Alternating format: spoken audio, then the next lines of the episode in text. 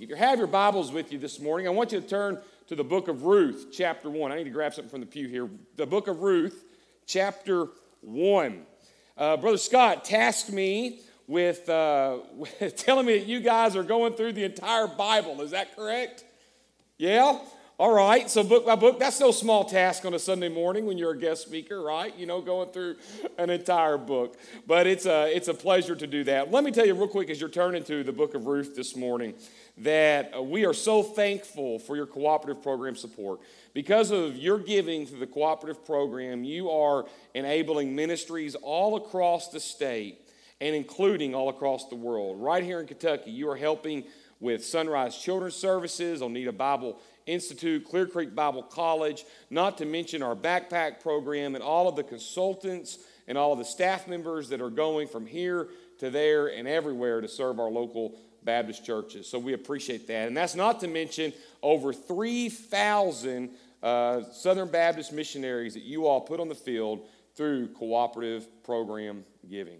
So as you turn to the book of Ruth this morning, as I, Brother Scott told me, he said, now we're going through different books of the Bible. And what we're doing, we're kind of summarizing each book of the Bible. And what I would like for you to do, I'd like for you to take the book of Ruth, which I was honored to because I love the book of Ruth.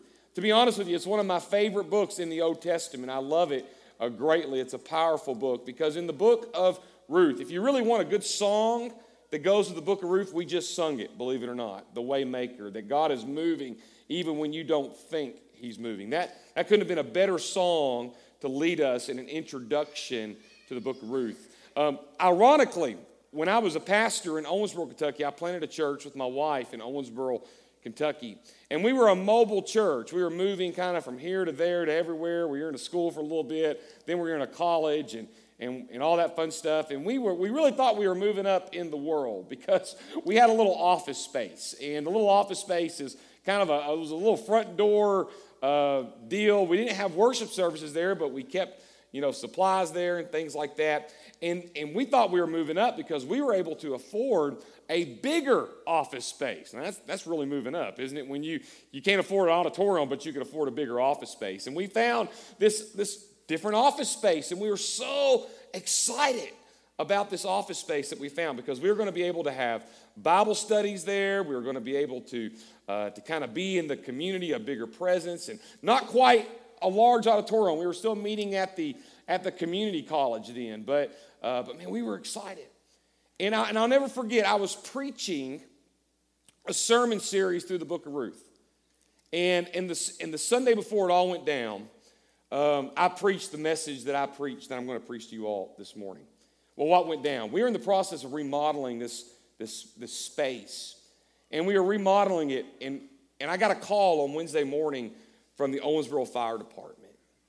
And the whole thing went up in flames, burned everything that we had as a church plant. Everything that we had burned up. Ironically, I was preaching about not being bitter from the book of Ruth the, the Sunday before, and you're talking about really having to put the, your money where your mouth is. So I really say all that to say, I hope your all's church don't burn down this week, you know? So I really hope that doesn't happen to you guys today. Um, but yet at the same time, what we saw, it was so crazy because, because we were taught, I was preaching the same message I'm about to preach you this morning, that, that the Lord is with us, and when hard times come, there's, there's no need to, to resort to bitterness because we got to believe that God is doing something even bigger. Hey, anybody ever been hurt in this room today? All right, if you're not, you're lying through your teeth this morning because we've all experienced hurt and pain. Well, we have a choice to make when we go through hurt and hardship and pain. We can either choose to believe that God is doing something with that hurt, hardship, or pain, or we can choose to be bitter. We can be bitter about all that's happened to us and allow that to affect us moving forward, or we can choose to believe that God is doing something in our midst. So I want to ask you a question. Will when you go through hardship, it's like the old preacher said, you're either in a storm, coming out of a storm, or getting ready to go into a storm. So, regardless of where you are today, let me ask you a question. Will you choose to be bitter or will you choose to believe in God's sovereign plan? I want us to look at the book of Ruth. Let me tell you real quick about the book of Ruth as we as we well, let's read the text first, then I'll get into that. Let's let's stand to honor God's word if we can this morning. Ruth chapter 1. Let's start with verse 15 if we can. Ruth chapter 1 verse 15. And she said, "See your sister-in-law has gone back to her people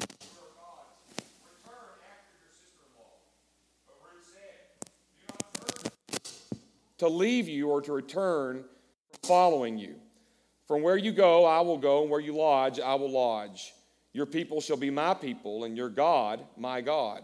Where you die, I will die, and there will I be buried. May the Lord do so to me, and more, more also, if anything but death parts, from, parts me from you. And when Naomi saw that she was determined to go with her, she said, No more.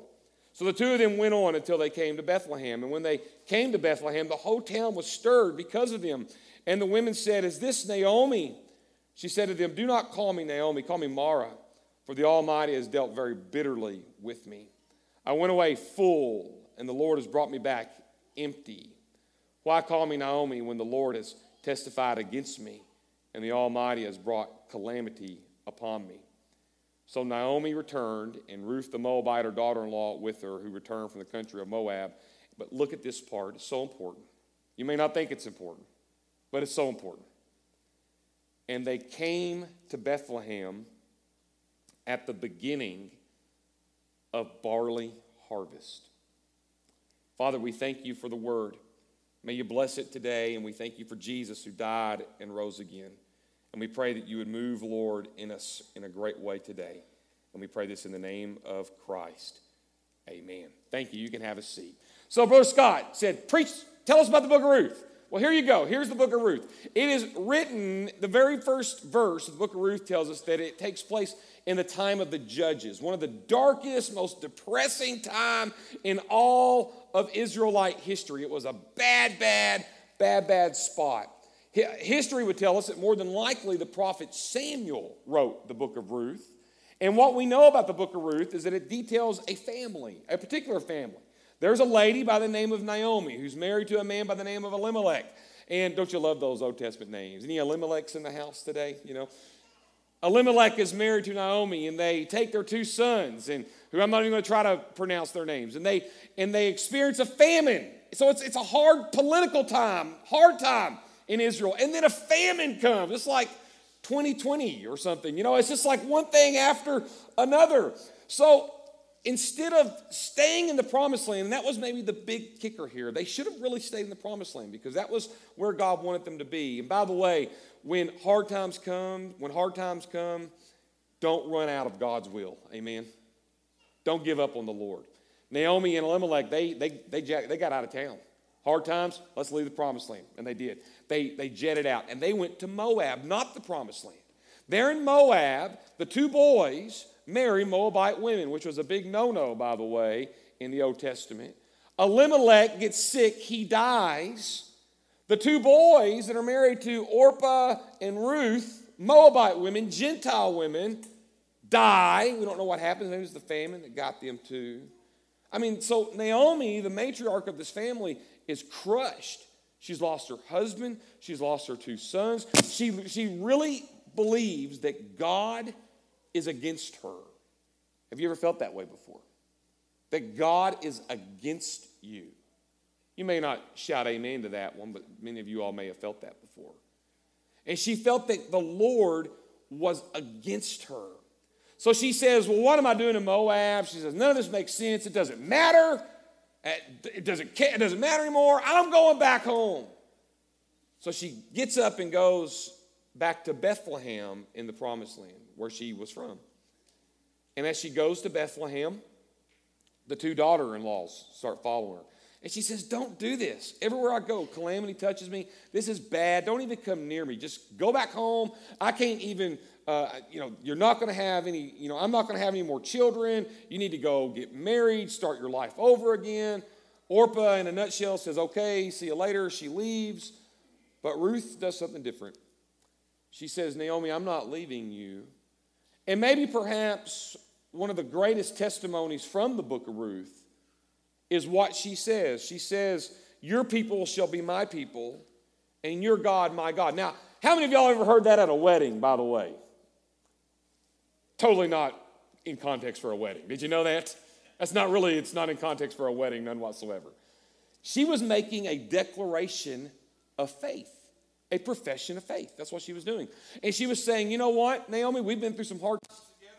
I'm going to trust not just in God, but I'm going to trust in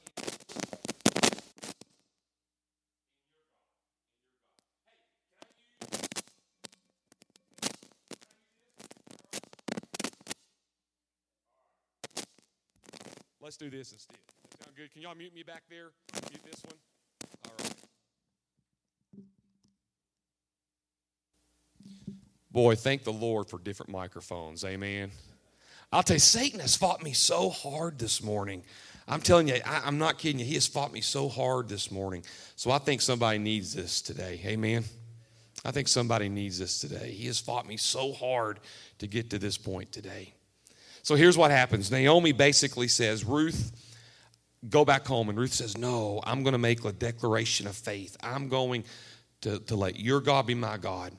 And if your God is the true God, then here's what I'm going to do I'm going to go back to your land with you. Now, this is a big deal, right?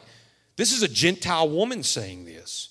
Now, what we know from the rest of the book of, book of Ruth is that there's this great story about a man named Boaz who comes along as a kinsman redeemer and he ends up marrying Ruth and, and a great family is started. It's a great tale of redemption. But at this point, Ruth and Naomi really don't know what's going on. When Ruth makes this declaration to Naomi, Naomi is kind of like, huh, who cares?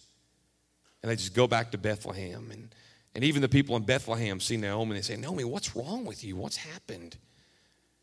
And Naomi says, Don't even call me Naomi anymore. Call me Mara, which means bitter. I don't even want to be called Naomi, which means pleasant, by the way. Call me bitter. How many of us today are choosing to be called bitter when the Lord is wanting to call you pleasant today? I want us to see three things about those that choose to live in bitterness. Those that choose to live in the past with a past hurt, a past failure, a past mistake, and they choose to be bitter and never get over it, and never forgive, never move forward, never see what God has for them. And they choose to live their life in a state of bitterness. Number one, I want you to see that bitterness, bitterness affects the way that I see people. It affects the way that I see other people. Look back at verse 15. Naomi said, Look, your sister in law has gone back to her people and to her gods. Follow your sister in law. Isn't that a great thing from a, from a person of Israel? Go worship other gods. Just go worship. That's how dark Naomi was at this time. Just go worship false gods. Who cares? But Ruth replied, don't plead with me to abandon you or to return and not follow you. For wherever you go, I will go, and wherever you live, I will live. Your people be my people, and your God will be my God. Where you die, I will die, and there I will be buried. May the Lord punish me and do so severely if anything but death separates me from you. When Naomi saw that Ruth was determined to go, she stopped talking to her. So much was lost in Moab husbands, children, it was death so much was lost. And you see two totally different responses. Naomi, who, who knows the law, who knows the God of the Old Testament, just forgets about God. And then here is Ruth, who is a Gentile, who has pagan gods in her life. And she goes to Naomi and she says, I want your God to be my God. I want your God to be my God. And what does Naomi do? Naomi just brushes her off. Look what it says in verse 18. She just stopped talking to her. Stop talking to her. Can, can bitterness affect the way that we see other people? Well, absolutely. Now, there's no doubt that when we go through hardship that there's times of grieving, there's times where we, we cry, on somebody, we lean on somebody, that we that we that we express our bitterness. There's nothing or we express our pain. There's nothing wrong with grieving. Jesus himself wept, right? But here's the deal, when you go through hardship and it hurts and it's painful and it's difficult, God, God will let you grieve in that moment. But here's the deal He doesn't want you to stay there for the rest of your life, He wants you to move forward. And if you don't and you choose bitterness, here's what happens. You begin to take on a pair of sunglasses that you put on, and everything you see looks tinted. Rose colored glasses, or maybe in this case, dark colored glasses. So everybody you meet is against you. Everybody you you meet hates you. Everybody you meet is is is bad or the enemy. Why? Because you choose to be bitter. And this root of bitterness, like it talks about in the book of Hebrews, can strangle and kill and destroy. How many of us today are just being mean to people and hurtful to people because we have chose to live in bitterness, never to forgive. Friends, I don't know about you, but I think it's time that we take those dark tinted glasses off of our faces. Amen. Well, how do you do that? Well, we can't do that on our own, but praise God that we have a Jesus who died and rose again that can give us new beginnings. And he could pick up the broken pieces and he could put them back together, and we can begin to see people through not our bitterness, but through the eyes of God. That we see even the people that hurt us as people that are sinful, that are imperfect, and that who Jesus himself had to die for. Amen? When we begin to let bitterness hurt us, we'll never, we'll see everybody as the enemy. We're always the victim. But yet, if we see through the eyes of God, we will see people that need Jesus. And it makes all the difference. So, number one, bitterness affects the way that I see people. But number two, bitterness affects the way people see me. It affects the way people see me. Look at verse 19 of the text. The two of them traveled until they came to Bethlehem. That was Naomi's hometown. When they entered Bethlehem, the whole town was excited about their arrival. Now, pause right there. This is crazy. They've been going through a famine, they've been going through hard times, right? Israel itself had, right? And when Naomi comes back with Ruth, what's the response of the people? They're like, Yes, this is great. Naomi's back. This is wonderful. This is great. And the local women exclaimed, but then when they saw them, look what happened. Wait a minute, can this be Naomi? They were excited, but even when they saw her, they said, wait a minute, Naomi was the pleasant one. What, what's happened? See, Naomi returns to Bethlehem to Ruth, with Ruth. The entire town is excited about the revival. They've been gone for 10 years. And then they were probably curious about this Moabite woman that's trailing along, but they saw a very different woman, not the pleasant woman but this bitter woman, what had happened? Time and tragedy had taken a toll. Probably her personality had changed. Her appearance had probably changed 10 years, but also with the grief and the hardship. It was clear to see that she did not resemble her name. People respond to tragedy and hardship in very different ways. Let me just tell you real quick however you respond, however you grieve, I hope that you do so with your family and your church family. Amen.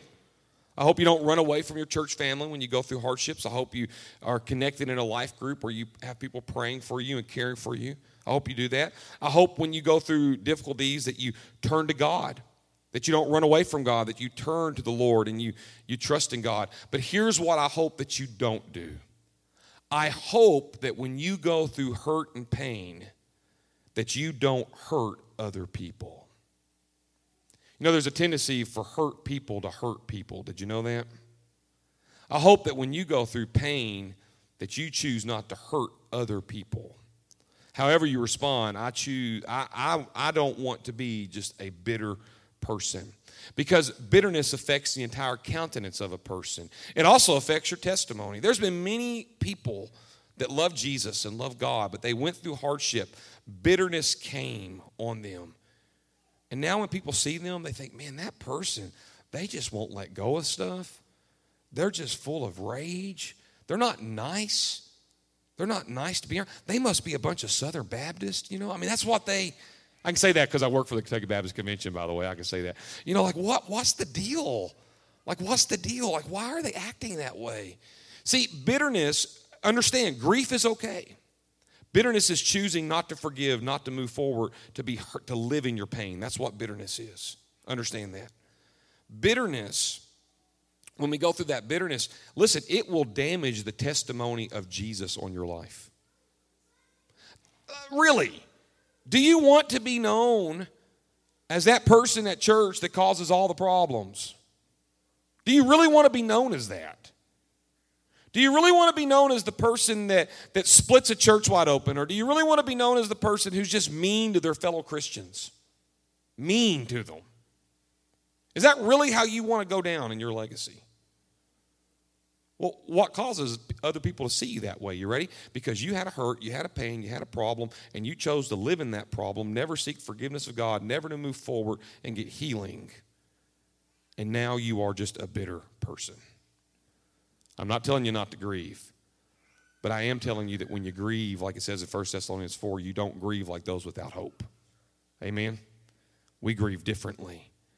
The person, when people see us, they ought to see Jesus in our lives, right?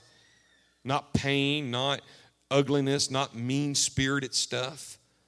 They ought to see Jesus. But number three, bitterness affects the way, now listen, affects the way that I see people, how people see me. But I want you to see this third point. Bitterness affects the way that I see God, that I see the Lord. Now look at verse 20 of chapter 1. Don't call me Naomi, call me Mara. Don't call me pleasant, call me bitter. That's what that means. For the Almighty, look what she says. Look at the declaration she says. For the Almighty has made me what? Very bitter. God did this to me. God did this to me. That's what she's saying. God did this to me. This was God's fault that this happened. I went away full, but the Lord brought me back empty. Why do you call me Naomi?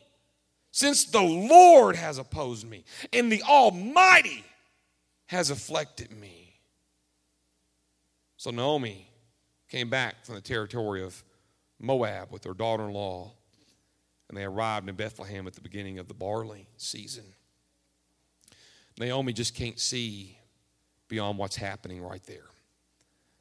And what does she do? She decides to blame God for all of it. By the way, the Israelites were never supposed to leave the promised land. Did you know that? They were never supposed to do that. And her and Elimelech left the promised land because things got tough. You ever seen somebody just eject on church when it got tough? You ever seen that happen before? Yeah, don't do that. Don't do that. I got a very great theological word for that. You ready? That's what we call dumb.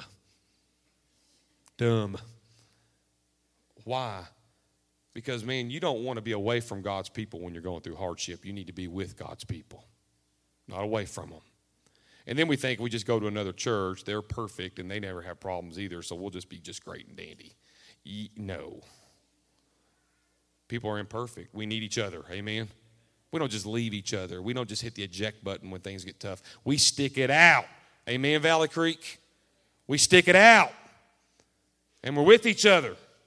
We don't just hit the eject button. But yet she says that God dealt bitterly with her. She went back, she went away full, but came back empty.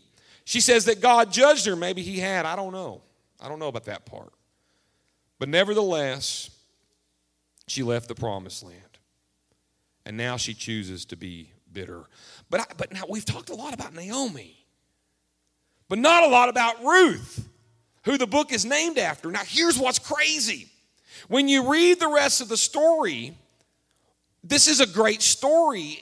In Israelite culture, um, if you had a husband that died, it was the responsibility of that husband, the dead husband's brother, to marry you and to redeem you, and basically to make sure that children were passed on through in the dead husband's name. So, Ruth, when they go back, this is a great story. Remember how I said because it was the beginning of barley harvest? Oh boy, that's a great statement. Because it's, I mean, you got to just read the rest of the book. Because what happens at the beginning of barley harvest, they get there, they're so sad, depressed, but yet Ruth has made this great declaration that she's going to follow the God of Naomi. Naomi's just about to give up on everything, but yet here's what happens. It's a long story, but it's so cool. Ruth goes to a field to glean. What in the world's gleaning? Well, that's for those impoverished and they don't have anything. When people are picking up the, the wheat and they drop it back behind them, the, the impoverished can come and scoop some up so they can have it. It was God had, had, had ordained that to happen in the Old Testament. And so she's gleaning in the field, and the, and the guy she's gleaning for just so happens to be a relative of dead Elimelech, maybe a younger cousin or a younger brother, I don't know, but something. Great story. Oh, Bo gets a looking for Ruth, you know what I mean? Who's that fine looking lady out in the field, you know? That's what happens. And man, the rest is history. They kind of get married, and man, everything changes. And it ends, with, listen, this is so cool. It ends with Bo and Ruth having a baby, and they set the baby up on Naomi's knee. Because why? Because what you're going through right now, God can change that into something better for the future. Don't live in the right now. Live in the hope and the glory of Christ. Listen, this world is not our home. We've got a better home coming for us. This world's going to be full of yuck and junk and problems forever forever. Don't misunderstand me. I'm not saying that if you just follow God and, and you went through some sort of devastating financial loss, that God's just going to give you all kinds of money in the next couple of months. No, I'm not saying that stuff at all. You might lose more money.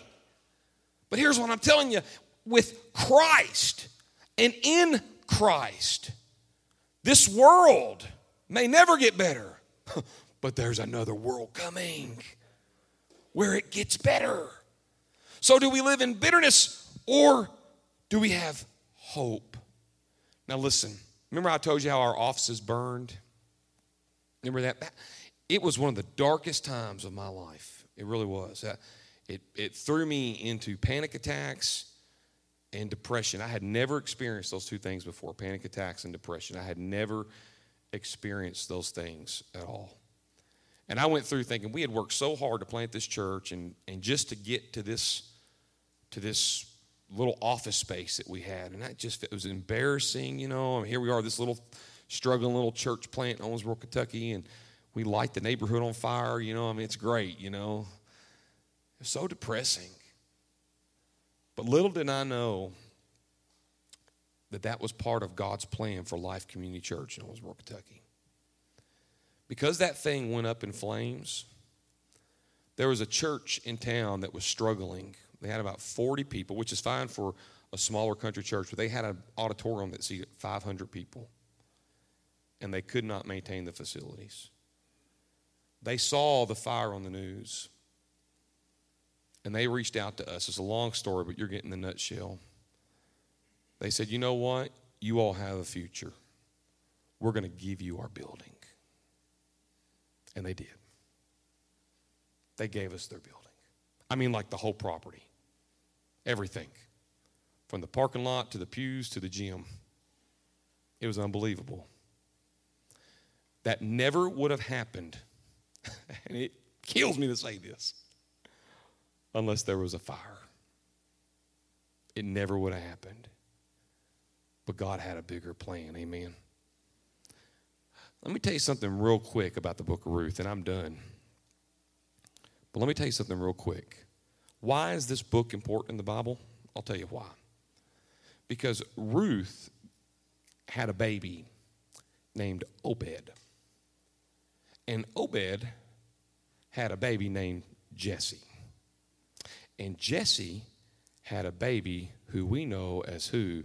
King why is this book in the Bible? Because Ruth, listen, a Gentile woman was included in the lineage of David. But whoa, let's put the brakes on right. Let's not put the brakes on right there because we ain't done with the rest of the genealogy. Let me tell you how it goes in the book of Matthew. David fathered Solomon by Uriah's wife. Father, Solomon fathered Rehoboam. Rehoboam followed, uh, fathered Abijah. Abijah uh, fathered Asa. Asa fathered Jehoshaphat. Jehoshaphat fathered Joram. Joram fathered Uzziah. Uzziah fathered Jotham. Jotham fathered Ahaz. Ahaz fathered Hezekiah. Hezekiah fathered Manasseh. Manasseh fathered Amon. Amon fathered Josiah. And jo- uh, Josiah fathered Jeconiah and his brothers at the time of the exile to Babylon. After the exile, Jeconiah fathered Shealtiel. Shealtiel fathered Zerubbabel. Zerubbabel fathered Abiud. I'm not speaking in tongues, by the way. All right, we're just going through the genealogy. Abiud fathered Eliakim, Eliakim fathered Azor, Azor fathered Zadok, Zadok fathered Achim, Achim fathered Eliud, Eliud fathered Eleazar, Eleazar fathered Matthan, Matthan fathered Jacob, and Jacob fathered Joseph, the husband of Mary, who gave birth to Jesus Christ, who is called the Messiah. So you ready? When hardship comes, never, ever, ever, ever, ever, ever, ever rule out that Jesus Christ will be glorified through your pain and suffering. Christ, who died on the cross and rose again to save us from our sins. It's all about Jesus. The book of Ruth is all about Jesus. Now, friend, you have two options.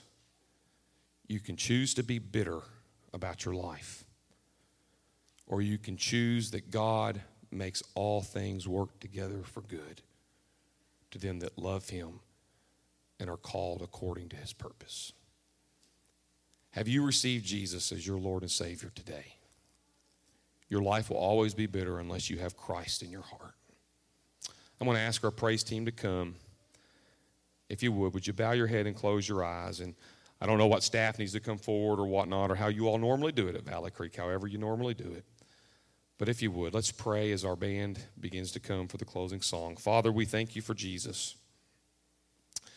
And Lord, we pray today that we will not choose to be bitter in our lives, but instead, Lord, that we would choose to worship you and honor you Father, that we would choose, Lord, to, to not live in the pain, but God, look forward to the blessing, God, even if the blessing is not on earth, but is in heaven. So we thank you for Christ. And Lord, I pray for the person that doesn't know you today that they would, Lord, give their heart to you and would be saved. So we thank you for Christ. It is in your name we pray.